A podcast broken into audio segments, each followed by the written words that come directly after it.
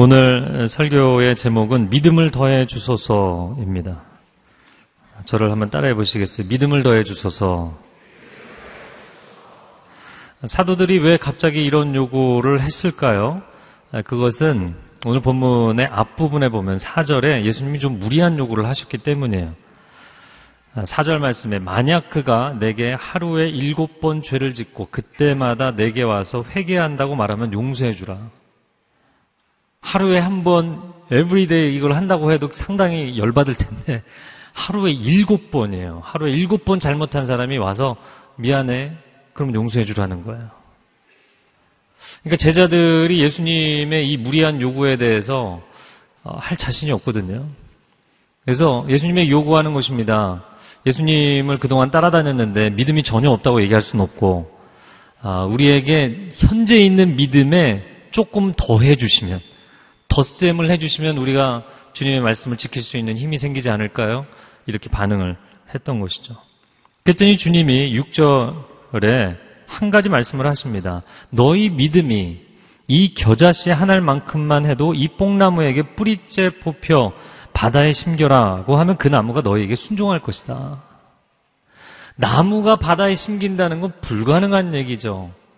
게다가 겨자씨는 가장 작은 씨앗의 대명사이고 뽕나무는 뿌리가 깊고 넓은 것으로 그래서 뿌리채 뽑히지 않는 나무로 아주 유명한 나무예요. 그런 나무가 뽑히는 것도 불가능이고 바다에 심기는 것도 불가능이죠. 그러나 믿음이 있다면 불가능이 가능으로 변할 것이다. 제자들이 이야기합니다. 용서는 너무 어렵습니다. 아, 이렇게 이야기를 하니까 주님이 얘기하시는 거죠. 그렇게 용서가 어렵냐? 그렇게 용서가 불가능하냐? 믿음이 있다면 즉각적인 순종의 반응이 일어나는 것이다. 지금 그 얘기를 하고 계시는 것입니다. 예수님은 강력한 믿음의 소유자이십니다. 첫 번째, 성부 하나님, 하나님 아버지에 대한 100%의 신뢰를 갖고 계셨어요. 하나님 아버지에 대한 신뢰.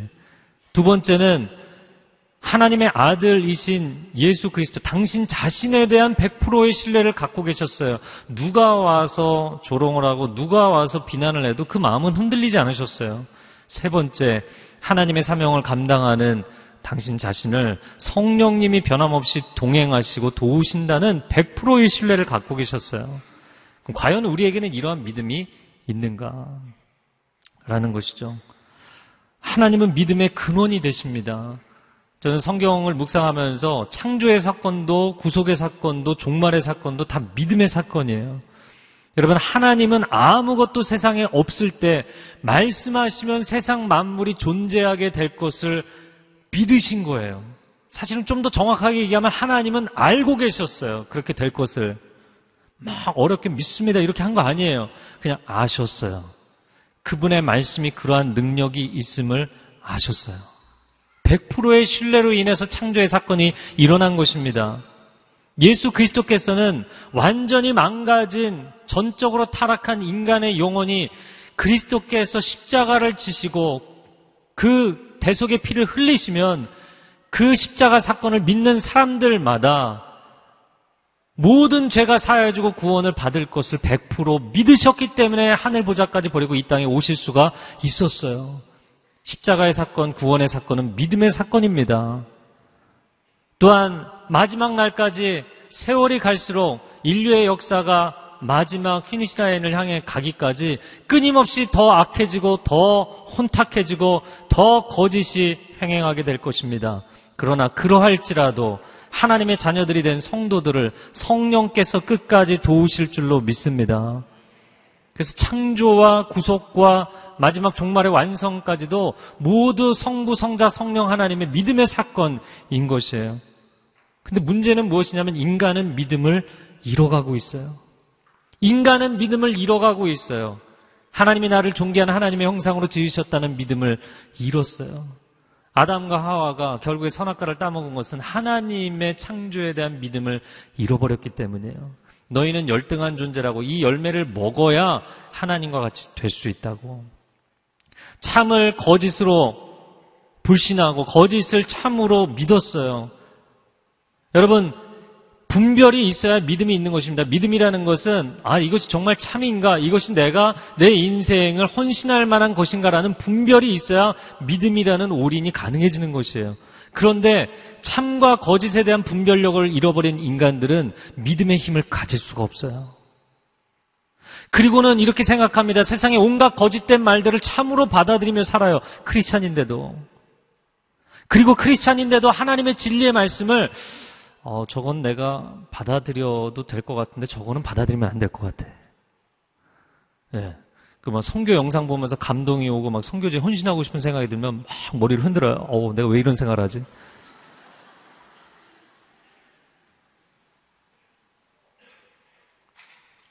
하나님의 참을 필터링해서 거짓으로 만들고 세상의 거짓을 웰컴해서 그것을 참으로 생각하는 분별 자체가 분별의 기준과 분별의 기능 자체가 망가져 있기 때문에 온전한 믿음이 역할을 할 수가 없는 상태.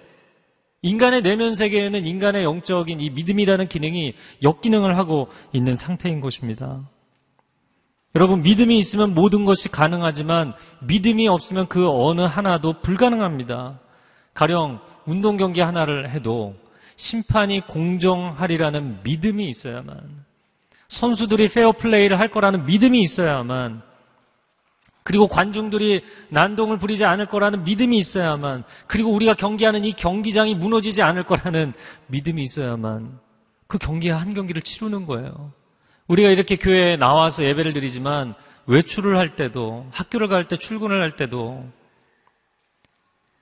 교통 시스템이 교통 신호가 정상적으로 작동할 거라는 믿음이 있어야 되고 다른 자동차들과 행인들이 교통 법규를 지킬 거라는 믿음이 있어야 되고 내가 잡고 있는 이 운전대가 제대로 작동할 거라는 믿음, 브레이크가 제대로 작동할 거라는 믿음, 그리고 내가 졸지 않을 거라는 믿음 있어야만 운전하는 거예요. 밖에 나오는 겁니다. 얼마나 많은 믿음으로 구성이 되어서 우리의 세계가 돌아가고 있는지 몰라요. 그러나 문제는 무엇이냐면 우리가 신용사회를 이야기하지만 사람은 믿음이 없기 때문에 자꾸 믿음을 강조하는 거예요. 신용, 신용 이야기하지만 사실은 서로 믿지 않아요. 최근에 한국에서 일어났던 사건, 사건의 진상을 밝히지도 못하고 서로가 불신하고 있어요. 기관들끼리도 불신합니다. 어, 백성들은 지도자들을 불신합니다. 서로가 불신이에요. 불신의 나라가 되어가고 있어요. 하나님 이 나라 이 민족이 믿음을 회복할 수 있게 하여 주옵소서. 불신의 사회가 되어가고 있어요. 그러나 인간의 이 불신의 가장 뿌리의 근본적인 문제는 하나님에 대한 불신을 쌓아가고 있다는 점입니다. 교회가 잘못하고 목사들이 잘못하고 크리스찬들이 세상에 나가서 빛과 소금의 역할을 감당하지 못하고 귀감이 되지 못하고 마음 가운데 하나님에 대한 신뢰가 무너져가는 사람들이 너무나 많이 있어요. 아, 하나님이 무능하신 게 아니냐. 이거 해결하실 능력이 없는 게 아니냐. 아니면 하나님이 무관심하신 것이 아닌가. 아니면 하나님이 사랑이 없으신 무정하신 것이 아닌가. 하나님에 대한 신뢰가 무너져가는 사람들이 결국에는 하나님을 등지고 교회를 등지고 있는 시대에 살고 있어요.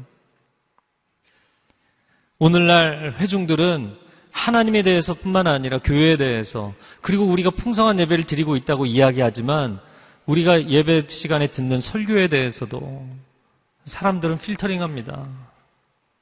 그래서 부분적으로 반응해요. 성경을 읽을 때도 묵상할 때도 부분적으로 반응해요. 오늘 예수님 말씀하셨잖아요. 하루 일곱 번이라도 용서해줘라. 글쎄요. 이렇게 필터링 하는 거, 쳐버리는 거예요. 헌신해라. no thank you. 헌신의 메시지를 하면요. 거의 한 회중의 3분의 2는 일단 고개를 숙여요. 그리고 대답을 안 해요. 인상을 써요. 그런데 축복을 이야기하고 복을 받으십시오 얘기하면 아멘. 목이 터져라 아멘이에요. 성공하십시오. 번영하십시오. 번창하십시오. 더블로 아멘이에요. 과연 우리는 제대로 된 믿음을 어떻게 성장시켜야 하는 것일까? 우리가 믿습니다. 발음을 세게 하면 믿음이 세지는 것인가? 아니면 뭐 통성 기도를 크게 하면 믿음이 세지는 것인가? 된다 된다 스스로 내적으로 세뇌를 하면 믿음이 세지는 것인가? 여러분 믿음은 인격적인 것입니다. 믿음이라는 것은 자기 혼자 하는 것이 아니에요. 관계적 개념입니다. 믿을 만한 대상이 있기 때문에 믿음이라는 반응이 일어나는 것이에요. 믿음은 아는 것입니다. 내가 상대를 인격적으로 알아가는 만큼, 아는 만큼 신뢰하게 되는 것이 믿음이에요. 히브리서 11장 6절 말씀을 한번 같이 읽어보겠습니다. 시작. 하나님께 나아가는 자는 반드시 그가 계신 것과 또한 그가 자기를 찾는 자들에게 상 주시는 이심을 믿어야 할지니라. 아멘. 믿음의 첫 번째는 신 존재에 대한 믿음이에요. 믿음의 두 번째는 신의 선하심에 대한 믿음이에요. God is good. 하나님은 선하시다. 라는 믿음이에요. 오늘날 이렇게 함께 예배를 드리고 있는 우리 가운데 첫 번째 믿음, 신 존재에 대한 믿음을 가지지 않은 사람은 거의 없을 것입니다. 문제는 무엇이냐면 우리가 크리스찬인데도 두 번째 믿음, 하나님은 자기를 찾는 자들에게 상 주시는 이시다, 좋으신 하나님이시다라는 믿음이 너무나 없어요. 기도하지 않아요. 나오지 않아요. 기대하지 않아요. 믿음으로 기다리지 않아요. 여러분, 그래서 너무나 많은 사람들이 이 두 번째 믿음이 무너지면 첫 번째 믿음, 아, 신은 존재하지 않나 봐. 첫 번째 믿음까지 흔들리는 사람들이 있습니다. 여러분, 하나님은 여기 살아 계십니다. 그리고 하나님은 선하신 분이십니다. 이 두 가지 믿음이 있다면, 이 두 가지 믿음이 있다면 그분이 내게 하시는 말씀, 그분이 내게 권면하시는 것, 명령하시는 것은 선한 것이라는 결론을 얻게 돼 있어요. 저는 제가 제 인생이 완전히 망가져서 날마다 죽고 싶은 그 중학생으로 살 때, 말씀을 묵상하는 게 아니라 한강물에 들어가려고 묵상하고 있을 때, 저는 제 안에 아무런 선한 것이 없다는 걸 알았어요. 그리고 하나님을 만났어요. 그리고 하나님은 선 그 자체인 것을 지극한 선이신 걸 알게 됐어요. 그리고 그분을 인정하니까 그분이 내게 주시는 모든 말씀을 인정할 수 있었어요. 하나님은 선하십니다. 하나님이 내게 주시는 말씀은 내가 이해가 되든 안 되든 내가 이걸 할 수 있을까 없을까 그거는 그 다음 문제고요. 하나님이 내게 주시는 모든 말씀 용서해라. 네 남편 그렇게 미워하지 말고 용서해라. 부모 50년째 미워하지 말고 용서해라. 방황하는 너의 자녀, 힘들게 하는 너의 자녀 용서해라. 난 못합니다, 주님. 그런 거 말고요. 그냥 그 말씀 그대로 이해가 되든 내가 할 능력이 있든 없든 그것은 나의 인생을 향한 선한 메시지라는 것을 인정하는 거예요. 아멘. 받아들이는 거예요. 헌신해라. 네. 그게 제 인생의 최선이기 때문에 제게 말씀하시는군요. 아멘. 내게 주시는 그 어떠한 말씀도 최선인 거예요. 여러분, 우리가 믿음으로 고백해야 될 것들이 얼마나 많은지 모르겠습니다. 제가 몇 가지 선포를 하겠는데요. 여러분, 한 가지씩 선포할 때 아멘으로 화답하시면 좋겠는데 큰 소리로 안 하셔도 돼요. 확신이 있는 게 중요합니다. 첫 번째, 나는 하나님의 사랑받는 자녀입니다. 이 한 가지만 있어도요, 모든 것을 넘어설 수 있어요. 난 하나님의 자녀일 뿐만 아니라 하나님은 나를 사랑하십니다. 그분의 사랑에서 나를 끊을 수 있는 것은 아무것도 없습니다. 두 번째, 나는 구원받았으며 영원한 천국을 소유하고 있습니다. 왜 이렇게 우울하게 아멘 하시죠? 지난주가 천국과 지옥에 대한 메시지였는데 사람들이 구원받고 나서도 자기가 그 팔로업의 삶을 제대로 못 살면 구원의 확신도 흔들려요. 그거는 영원에 대한 이해가 없기 때문이에요. 한 번 나를 구원하신 그분은 절대로 나를 포기하지 않으신다고 성경에 써 있어요. 왜 그럴까요? 구원이라는 사건이 내가 살아가는 인생에는 시간 속에서 일어난 사건이지만 하나님의 영원의 세계에 영원한 생명책에 기록이 되면 지워지지 않아요. 누락되지 않아요. 빠지지 않아요. 할렐루야. 나는 영원한 천국을, 천국을 이미 소유하고 살아가는 줄로 믿습니다. 나는 존귀한 하나님의 형상입니다. 아멘.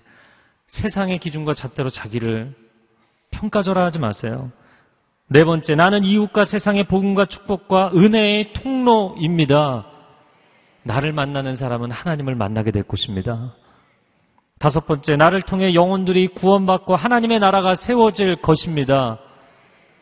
마지막으로 나는 하나님의 청지기요 동역자로서 세상을 다스리는 자입니다.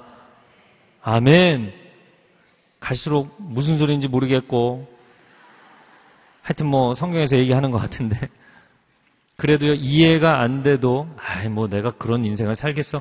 아니요 그거는 상관이 없어요. 주님이 내게 주신 메시지는 아멘이에요. 아멘으로 받아들이고 참을 참으로 받아들이면 그 다음은 하나님이 일하실 것입니다. 두 번째, 저를 한번 따라해 보세요. 할 일을 했을 뿐입니다. 본문의 7절과 8절의 말씀을 같이 읽겠습니다. 시작. 너희 중 한 명에게 밭을 갈거나 그 종이 들에서 일하고 돌아오면 그에게 들어와 앉아 먹어라 하겠느냐.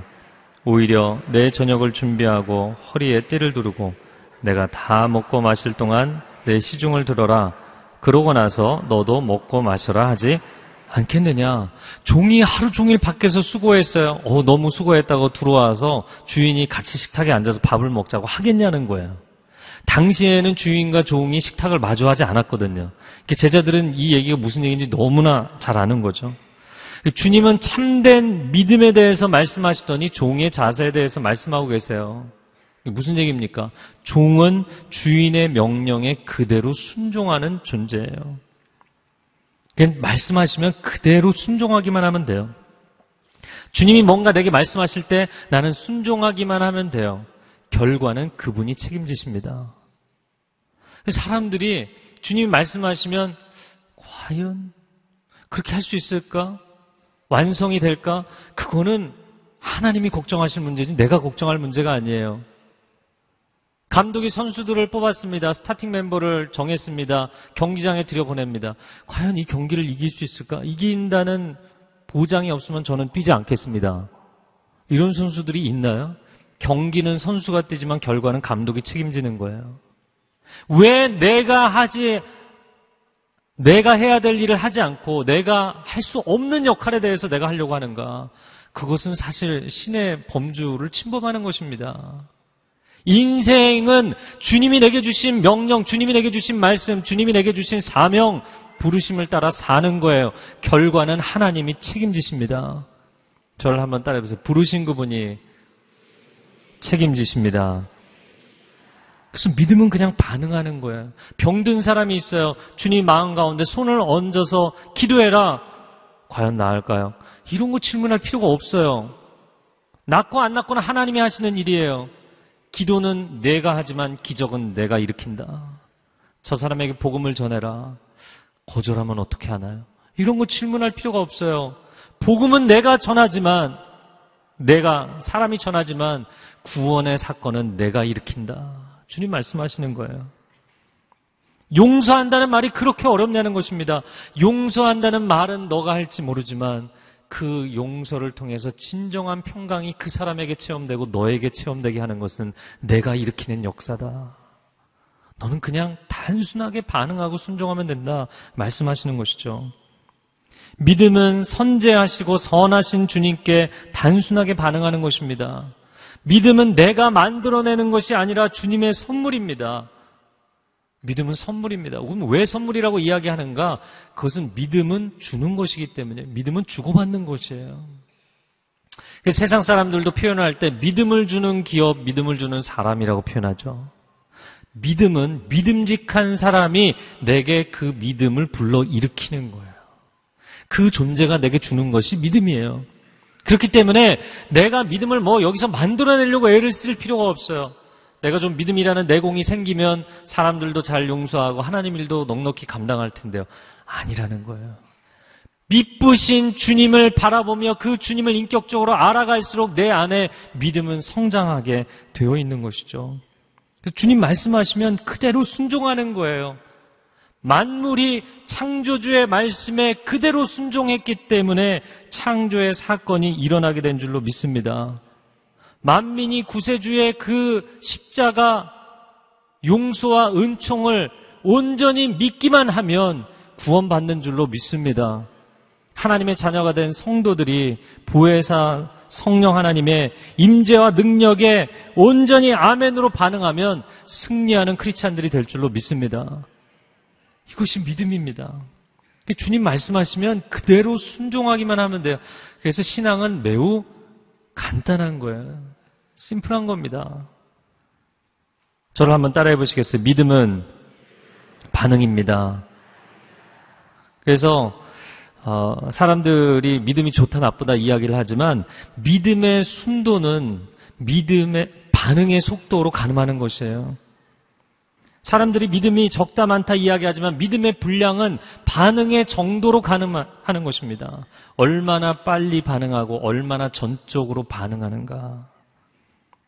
우리가 하나님의 말씀에 그리스도의 사랑에 성령의 기름 부으심에 온전히 반응하면 우리의 삶에 기적은 일상이 되게 돼 있어요. 세상 만물이 말씀에 반응해서 존재하게 됐잖아요. 그런데 창조의 사건에만 말씀대로 역사하는 것이 아니라 지금도 그리고 세상의 마지막 종말의 완성도 하나님의 말씀대로 이루어질 것이에요. 그렇다면 지금 우리가 이 시간 세계 속에 살아가면서 하나님이 내게 말씀하시는 것에 그대로 반응하기 시작하면 내 인생에 놀라운 사건들이 연속되는 거예요. 그리고 기적은 일상이 되는 삶을 살아가게 되는 것이죠. 그래서 우리가 하나님께 그렇게 아멘, 주님 정말 그렇습니다. 라고 전적으로 반응하면 하나님이 기뻐하시는 거예요. 고린도후서 1장 20절에 이렇게 말씀합니다. 한번 같이 읽어보겠습니다. 시작. 그리스도 안에서 얼마든지 이해가 됩니다. 그러므로 우리는 그를 통해 아멘으로 하나님께 영광을 돌립니다. 그래서 여러분이 말씀을 들을 때 아멘, 하나님이 내게 성령의 감동하심으로 선한 생각을 주실 때 아멘, 내가 아멘으로 화답하면 하나님이 영광을 받으신다는 거예요. 왜냐하면 우리는 말씀을 설교를 취사 선택하려고 하지만 하나님의 약속 가운데 그리스도 안에서 우리에게 이해가 되지 않는 것은 없다고 얘기하셨어요. 예수 그리스도를 통해서 하나님의 자녀가 되었기 때문에 이 성경에 기록된 모든 예언과 모든 언약은 내게 진실한 것이에요. 참인 것이에요. 다 이루어지게 돼 있어요. 그대로 이루어지게 돼 있어요. 그렇다면 내가 하나님 말씀하실 때 아멘 진실로 그러합니다. 당신의 말씀이 참입니다. 라고 반응하면 하나님이 기뻐하시고 영광을 얻으시고 내게도 그 영광을 보여주실 것입니다. 오늘 믿음을 더해달라고 요청한 사람들이 5절 말씀에 보니까 누구였냐면 사도들이었다. 어파서스. 아포스톨로스라는 이 사람들은 보냄을 받은 자라는 뜻입니다. 여러분 심부름꾼이나 아니면 좀 고급하게 하나님 나라의 대사이거나 보냄을 받은 자는 보낸 자의 뜻을 이루고 보낸 자의 말을 낭독할 뿐이에요. 어명이요 이야기 해놓고 나서 어, 내가 그 다음에 무슨 얘기를 해야 되지? 이걸 고민하는 사람은 이상한 사람인 거예요.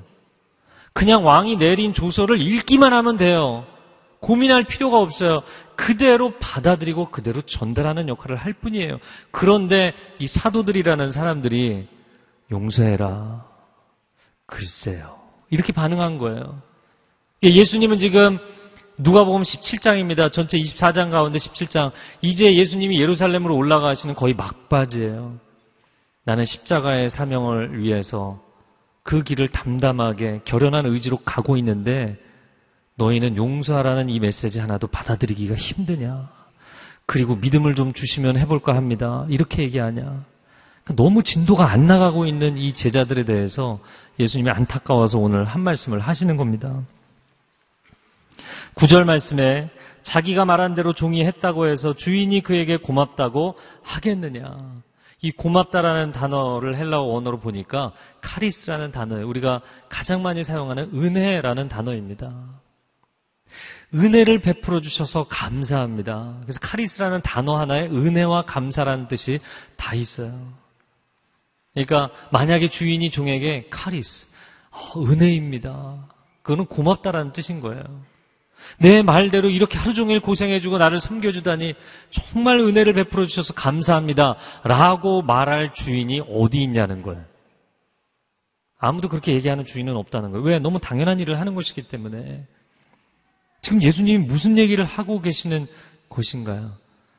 예수님이 십자가를 지는 것조차도 당연한 그분의 사명으로 여기고 묵묵히 가고 계시잖아요. 근데 제자들은 그렇게 생각하지 않는 거예요. 이거는 어렵고, 이것도 어렵고, 이건 너무 부담스럽고, 이건 너무 사소하고. 뭐 할 수 있는 게 없어요. 그러니까 주님이 보실 때는 너희의 헌신이 너희의 믿음이 정말 제대로 된 헌신과 믿음이냐라는 얘기를 하고 계시는 겁니다. 10절 말씀에 이와 같이 너희도 명령받은 대로 다 마치고 나서 우리는 쓸모없는 종입니다. 그저 할 일을 했을 뿐입니다. 그저 할 일을 했을 뿐입니다. 여러분, 그저 할 일을 했을 뿐인가? 인생을 바치고, 어, 사람이 일곱 번을 똑같이 잘못을 범한 사람 하루에 일곱 번씩이나 용서하고, 이건 그저 할 일을 했을 뿐이 아닌 거죠. 엄청난 일을 하는 거잖아요. 근데 주님이 볼 때는 그저 할 일을 했을 뿐인 거예요. 당연히 해야 될 일을 하는 거예요. 그리고 한 말씀 더 하셨어요. 우리는 무익한 종입니다. 듣는 제자들이 얼마나 기분이 안 좋았을까. 우리는 그래도 쓸모 있다고 생각했는데 예수님 파송해서 나가서 전도도 하고 귀신도 내어쫓고 병자도 치유하고 뭐 기적과 역사가 나타났잖아요. 우리가 얼마나 쓸모가 있는데 주님이 너희에게 아무리 능력이 나타나도 용서하라는 그 명령 한마디를 순종할 수 없다면 무익한 종이라는 거예요. 제가 예전에 생명의 삶에서 잊혀지지 않는 예화가 하나 있어요. 그 뭐냐면 그 집 앞에 정원에 잔디 깎는 기계로 로모 잔디 깎는 기계로 아빠가 잔디를 깎고 있어요. 네 살짜리 아들이 그 현관 계단에 앉아서 아빠를 이렇게 쳐다보고 있어요. 아빠가 이렇게 한 세 줄 정도 이렇게 깎았는데 아들이 이렇게 걸어오더니 도와주겠다고 손잡이를 같이 잡은 거예요. 그 순간 아빠는 이미 알았죠. 어떻게 됐을까요? 이제 막 삐뚤빼뚤해지는 거예요. 똑바른 모양이 되지 않고. 그러나 그 잔디를 다 깎고 나서 그 아이는 저녁 내내 내가 잔디 다 깎았다. 자랑하는 거죠. 우리가 주님의 일을 해드린다고 하면서 얼마나 사실 일을 그르칠 때가 많습니까? 그런데도 우리는 우리가 다 했다고 너무나 자랑스러워하고 이제 다 했으니 그런 건 시키지 말라고 얘기하고 주객이 전도된 상태에 빠질 때가 많죠. 주님이 십자가 지시면서 야 하나님의 아들이 하늘 부자를 버리고 이렇게 너희를 위해 고생하고 너희 정말 고맙지 않냐? 이렇게 얘기하지 않으셨어요. 그 십자가 위에서 당신을 배신하고 죽이는 사람들을 향해서도 마지막까지 용서를 베푸셨어요. 그러니까 예수님이 가지고 있는 이 마음에 하나님이 기뻐하시는 것에 대한 헌신의 정도와 그 사도들이라고 하는 자들이 제자라고 하는 사람들이 크리스찬이라고 이야기하는 사람들이 말씀 앞에 그건 좀 어렵겠습니다라고 반응하는 헌신의 정도가 너무 차이가 나는 거예요. 주님은 십자가를 그 십자가의 사명을 담담하게 받아들이셨던 것처럼 우리도 담담하게 받아들이기를 원하시는 거예요. 그냥 할 일을 했을 뿐입니다. 라고 얘기하면 안 되겠니? 이렇게 무익한 종을 동역자로 불러주시다니요. 제가 같이 도와드리면 오히려 일을 그르칠 때가 많은데 그래도 나를 동역자로 세워주신 주님 감사합니다. 그 고백을 하면 안 되겠니? 주님의 마음인 것이죠. 제가 캐나다에서 4년, 만 4년 사역을 하다가 2009년 9월 1일부로 돌아왔어요. 청년부를 담당하게 됐는데 그 청년부에 갔더니 그 임원들이 그 매주 새가족반 1주차에 가서 담당 교육자가 인사를 해야 된대요. 그래서 가서 뭘 하면 되냐? 그랬더니 환영하는 멘트를 한 3분에서 5분 정도 하면 된다고. 알겠다고. 제가 갔어요. 첫 주에 이제 예배를 마치고, 아, 그리고 좀 정리를 해놓고 이제 갔는데, 거기서 막 광고를 하고 진행을 하다가 제가 딱 들어오니까, 어, 여러분, 목사님이 오셨습니다. 그러는 거예요. 네, 별 반응이 안 좋네. 오, 여러분, 목사님이 오셨습니다. 우리 목사님 얼마나 바쁘신 분인데, 목사님 앞으로 나오실 때 여러분 뜨거운 박수로 제가 하지 말라고. 그렇게 하지 말라고. 그런 얘기도 하지 말았으면 좋겠다고. 근데 그 다음 주에도 그 다음 주에도 또 하는 거예요. 그 제가 사역자들한테 얘기했어요.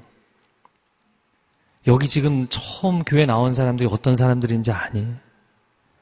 정말 교회라는 데를 처음 나온 사람들도 있고, 할렐루야. 오늘도 계신가요? 부모의 신앙 때문에 어렸을 때 다녔지만 10년, 20년 자체 방학 하다가 엄청난 결단을 하고 다시 나온 사람들도 있어요. 그 자리에 앉아 있는 게 얼마나 놀라운 일인지 모릅니다. 우리가 그들을 환영하는 거지 그들이 우리를 환영하는 게 아니다. 정말 잘 오셨습니다. 라고 내가 그들에게 박수를 쳐줘야지 그들이 나를 박수 쳐주기 위해서 거기 여기 앉아 있는 게 아니다. 우리는 사역을 하면서 너무 잘못된 생각을 많이 합니다. 제가 캐나다에서 이민교회에서 사역을 해보니까 물론 저는 성도님들 너무 많이 사랑해 주셨어요. 너무나 복받은 목회를 했는데 많은 이민교회들이 열악하고 굉장히 힘들어요. 이민자의 삶도 힘들고 그러다 보니까 이민교회에서는 목회자가 목사가 고생을 하는 게 당연하다고 생각해요. 교회 나와서 좀 같이 청소합시다. 주보 만듭시다. 아니 우리 삶이 얼마나 바쁘고 피곤한데 바쁘고 피곤한데 당신 월급 준 게 그 일을 하라고 시킨 건데 그래서 이민교회에서는 목사가 고생하는 걸 당연하게 생각해요. 근데 한국 교회에서는 부흥하는 교회에서는 목사가 인정받고 막 칭찬받고 이걸 너무 당연하게 생각해요. 뭐가 당연한 걸까요? 뭐가 정상일까요? 풍요에 처하든 빈곤에 처하든 우리는 오직 그리스도 주 예수 그리스도에게 반응하고 그분만을 주목하는 것이 합당한 것입니다. 그 외의 모든 것은 박수를 받든 못 받든 손가락질을 당하든 인정을 받든 아니면 인정을 못 받든 그건 중요하지 않아요. 예수 그리스도께서 하나님 아버지께서 주신 사명을 이루기 위해서 십자가를 향해 걸어가는 그 걸음은 아버지께서 원하신다면 내가 이루어 드리고 싶습니다. 난 이걸 한다고 여러분 내가 대단한 일을 하지 않습니까? 라고 얘기하지 않고 계세요. 제자들은 오 그렇게 큰 일을 시키시다니 그건 좀 어렵겠네요. 그게 큰 일이면 너희가 정말 큰 일은 어떻게 하려고 그러냐? 예수님이 그 말씀을 하시는 거예요. 여러분 이번 한 주간에 살아갈 때 말씀하시면 주님 말씀하시면 제가 순종하겠습니다. 저를 한번 따라해 보시겠어요? 주님이 말씀하시면 순종하겠습니다. 신앙은 매우 심플한 것입니다. 여러분이 그 말씀, 참인 말씀, 온전한 말씀에 그대로 순종하면 여러분의 인생에 놀라운 기적들이 일어날 거예요. 오늘 함께 찬양하고 기도하기를 원합니다. 이 찬양은 너 어디 가든지 순종하라. 너 어디 있든지 충성하라. 주 너의 하나님 왕 대신 주 영원히 주님만 찬양하라. 함께 찬양하겠습니다.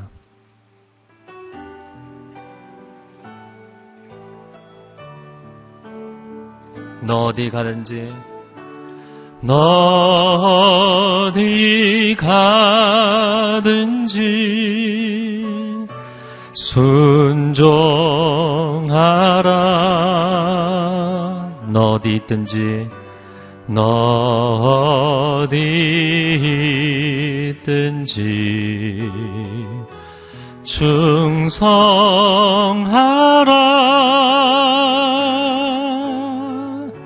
주 너의 하나님 왕 되신 주 영원히 영원히 주님만 찬양하라.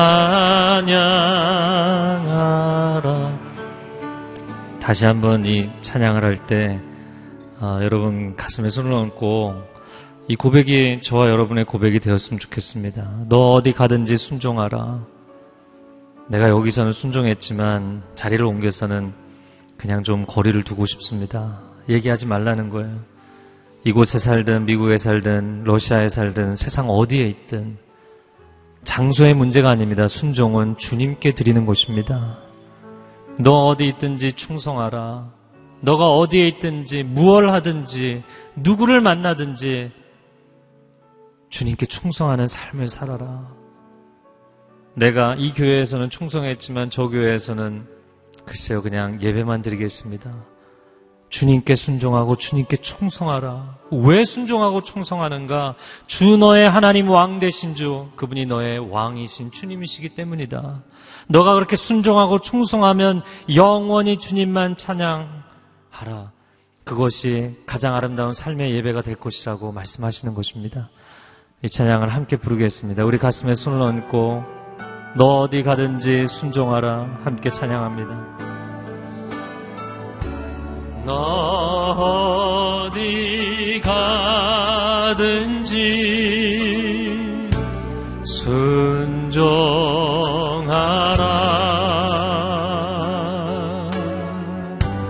너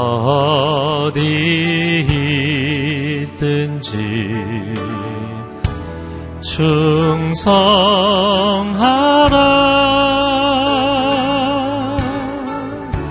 주 너의 하나님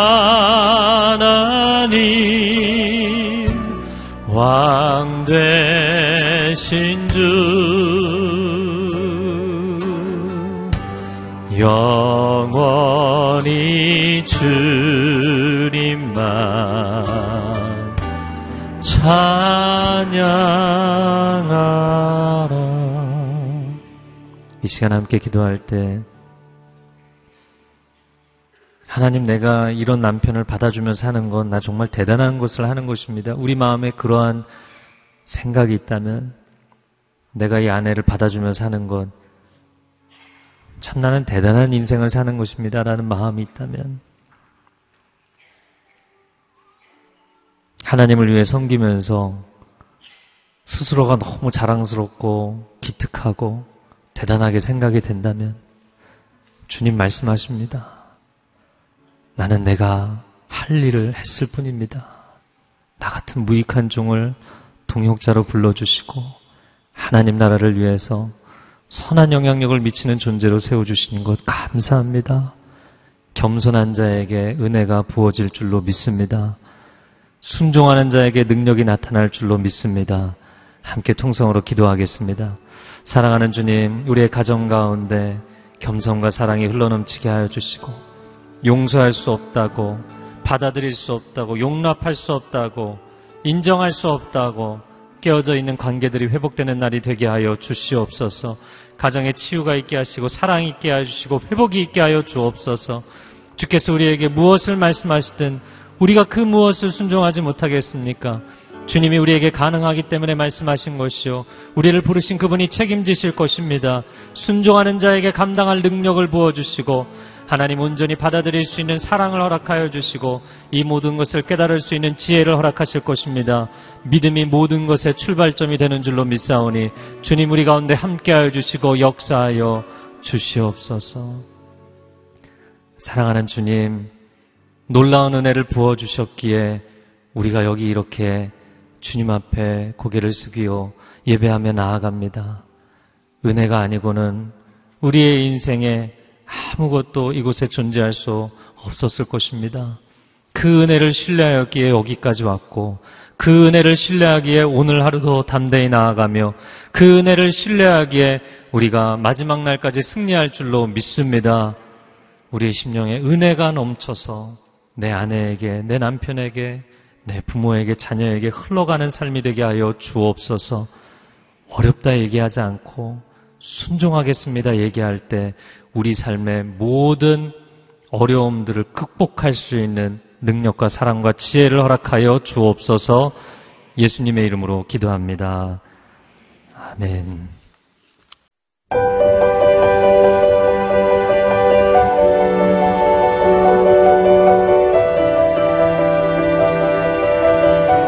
세상에는 수많은 교회들이 있지만 더 깊이 있는 말씀 강해를 찾기 위해 크기로만 교회를 선정하지 않습니다.